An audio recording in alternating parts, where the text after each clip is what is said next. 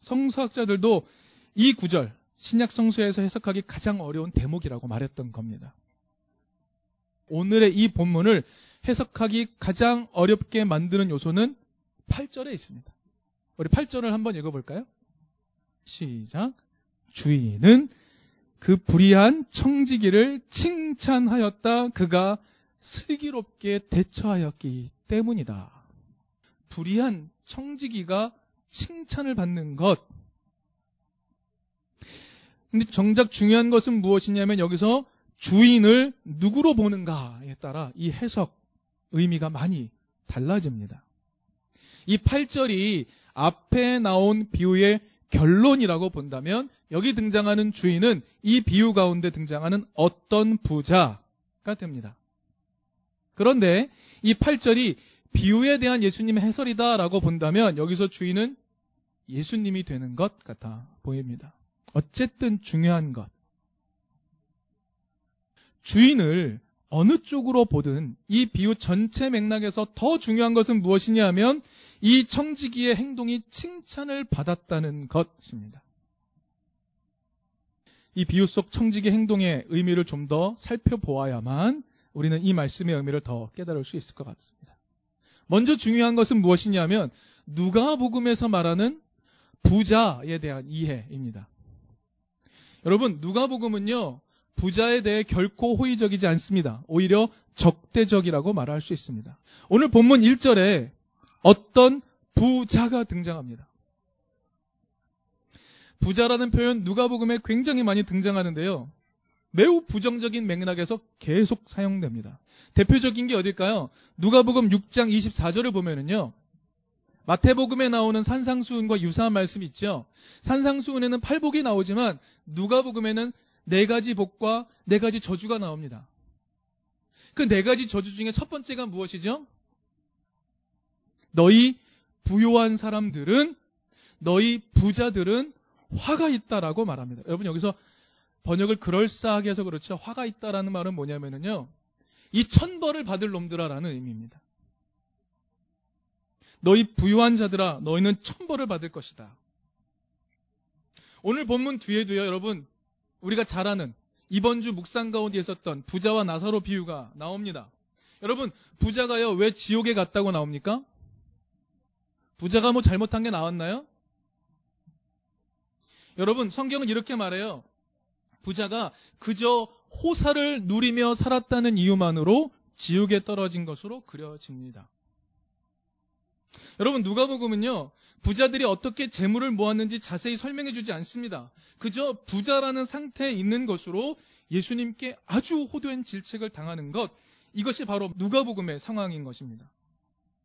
바로 이런 누가복음의 전체적인 맥락 속에서 오늘 비유가 등장하고요. 비유 속의 주인공이 누구냐면 어떤 부자입니다. 부자. 여러분, 이제 자연스럽게 우리는 상상할 수 있습니다. 그 부자가 결코 긍정적인 인물이 아니라는 것. 그리고 그가 가진 재물의 성격이 어떤 것인지 우리는 미리 가늠해 볼 수 있어요. 어떤 부자가 있다라는 말 한마디만으로.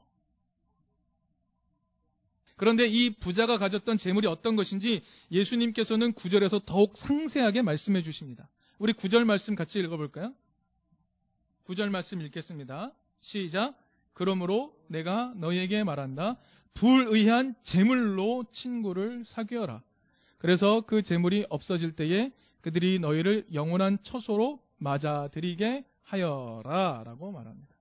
어떤 부자가 모아놓은 재물은 불의한 재물입니다.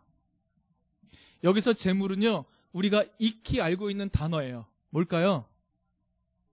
만몬입니다. 만몬. 여러분, 이 만몬은요, 13절에도 다시 등장해요. 13절 한번 읽어볼까요? 시작. 한 종이 두 주인을 섬기지 못한다. 그가 한쪽을 미워하고 다른 쪽을 사랑하거나 한쪽을 떠받들고 다른 쪽을 업신여길 것이다. 너희는 하나님과 재물을 겸하여 섬길 수 없다. 마태복음 6장 34절에도 똑같이 나오는 말씀. 이 불의한 재물은 뭐냐면요. 의로운 하나님과 겸하여 섬길 수 없는 불의한 것입니다. 이것이 바로 누가복음이 가지고 있는 재물에 대한 생각이에요.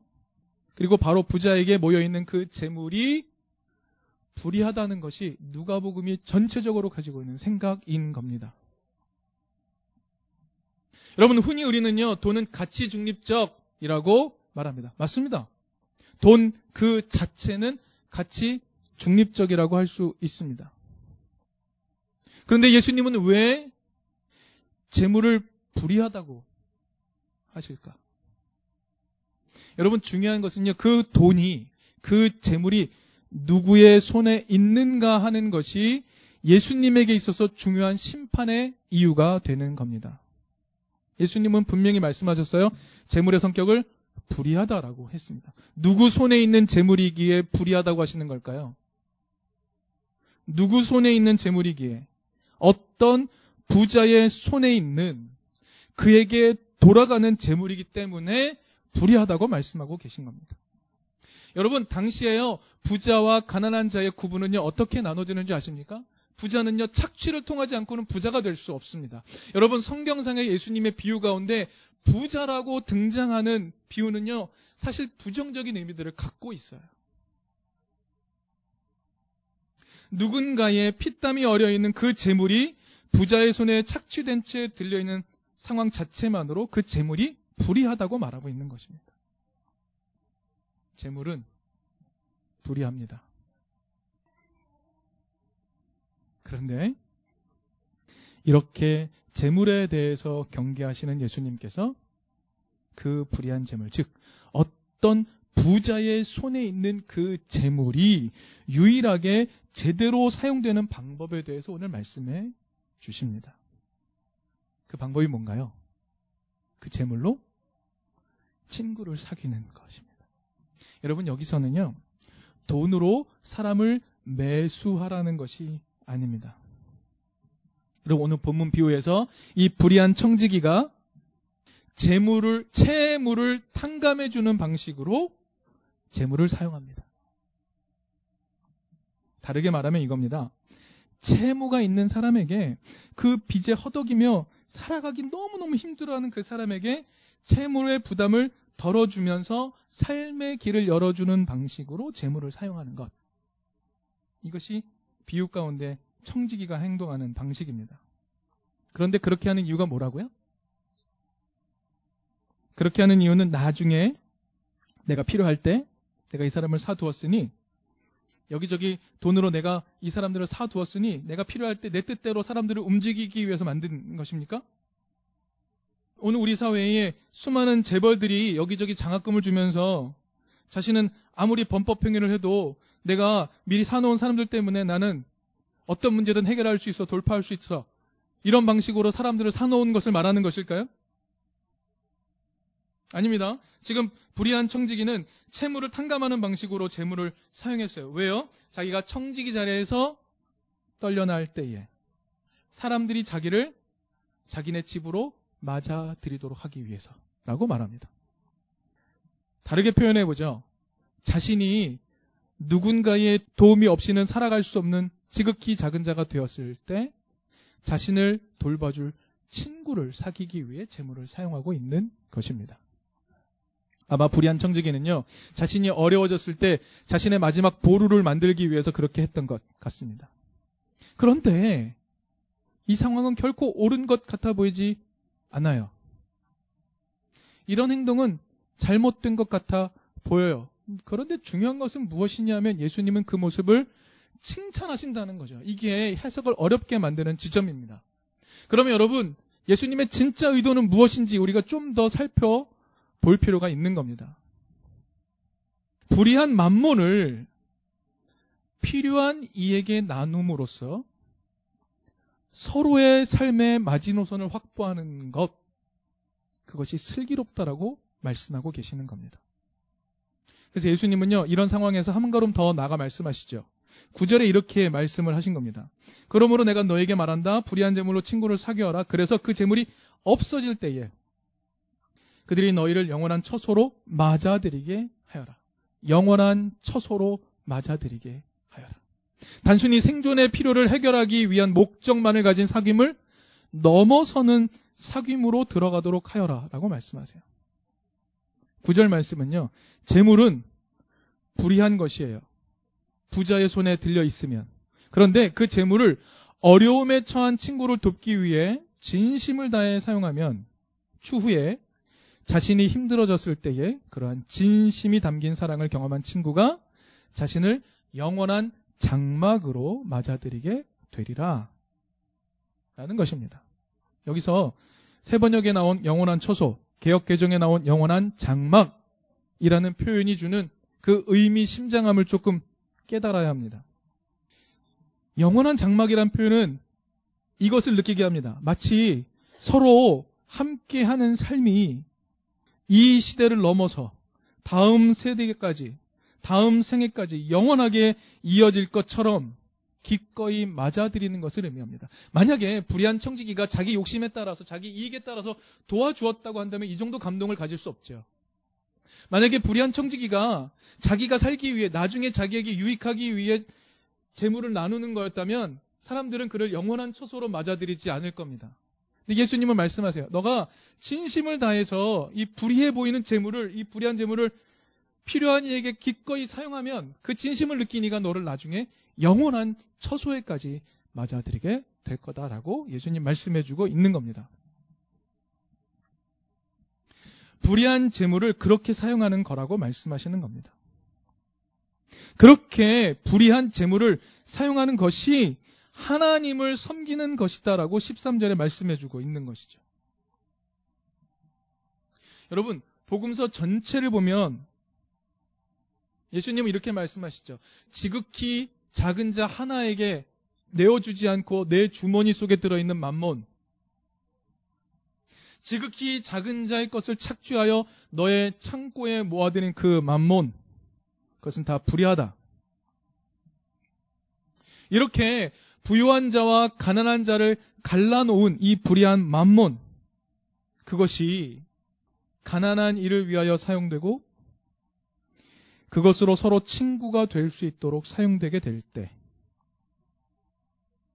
그 만몬을 섬기지 않고 그것을 지극히 작은 자와 서로 연대하여 삶의 마지노선을 확보하기 위한 것으로 사용할 때, 그것은 의미 있는 것이며 그것이 하나님을 섬기는 것이다. 그것이 오늘 말씀의 맥락인 것입니다. 여러분, 오늘 말씀 비유 뒤에 바로 어떤 비유가 등장한다고 했죠? 부자와 나사로의 비유가 등장하죠. 부자가 왜 지옥에 갔다고 그려졌죠? 나사로에게 아무것도 먹을 것을 주지 않았기 때문입니다. 자기 손에 들려 있는 자기 손에 들려 있는 재물 자기 마음대로 쓰는데 누가 뭐라고 하겠습니까? 이게 오늘 우리가 가진 생각이죠. 그런데 그것을 나누지 않았다는 이유 때문에 그는 지옥에 갔다는 것이 누가복음이 우리에게 소개하고 있는 맥락인 겁니다.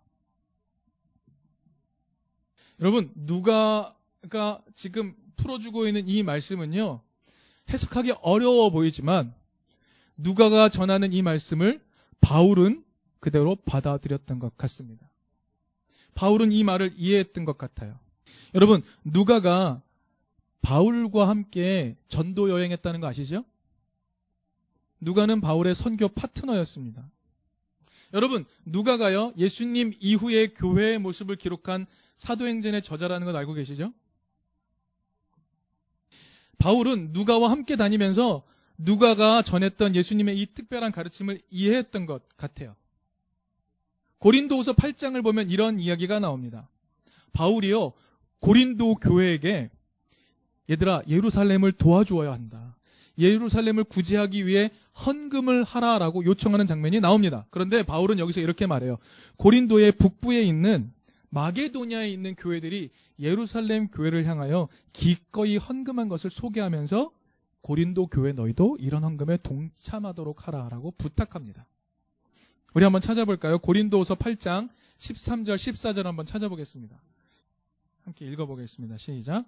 지금 여러분의 넉넉한 살림이 그들의 궁핍을 채워주면 그들의 살림이 넉넉해질 때에 그들이 여러분의 궁핍을 채워줄 수도 있을 것입니다. 이렇게 하여 평형이 이루어지는 것입니다. 이것은 성경에 기록하기를 많이 거둔 사람도 남지 아니하고 적게 거둔 사람도 모자라지 아니하였다 한 것과 같습니다. 만나 사건 그것과 같습니다라고 이야기하는 겁니다.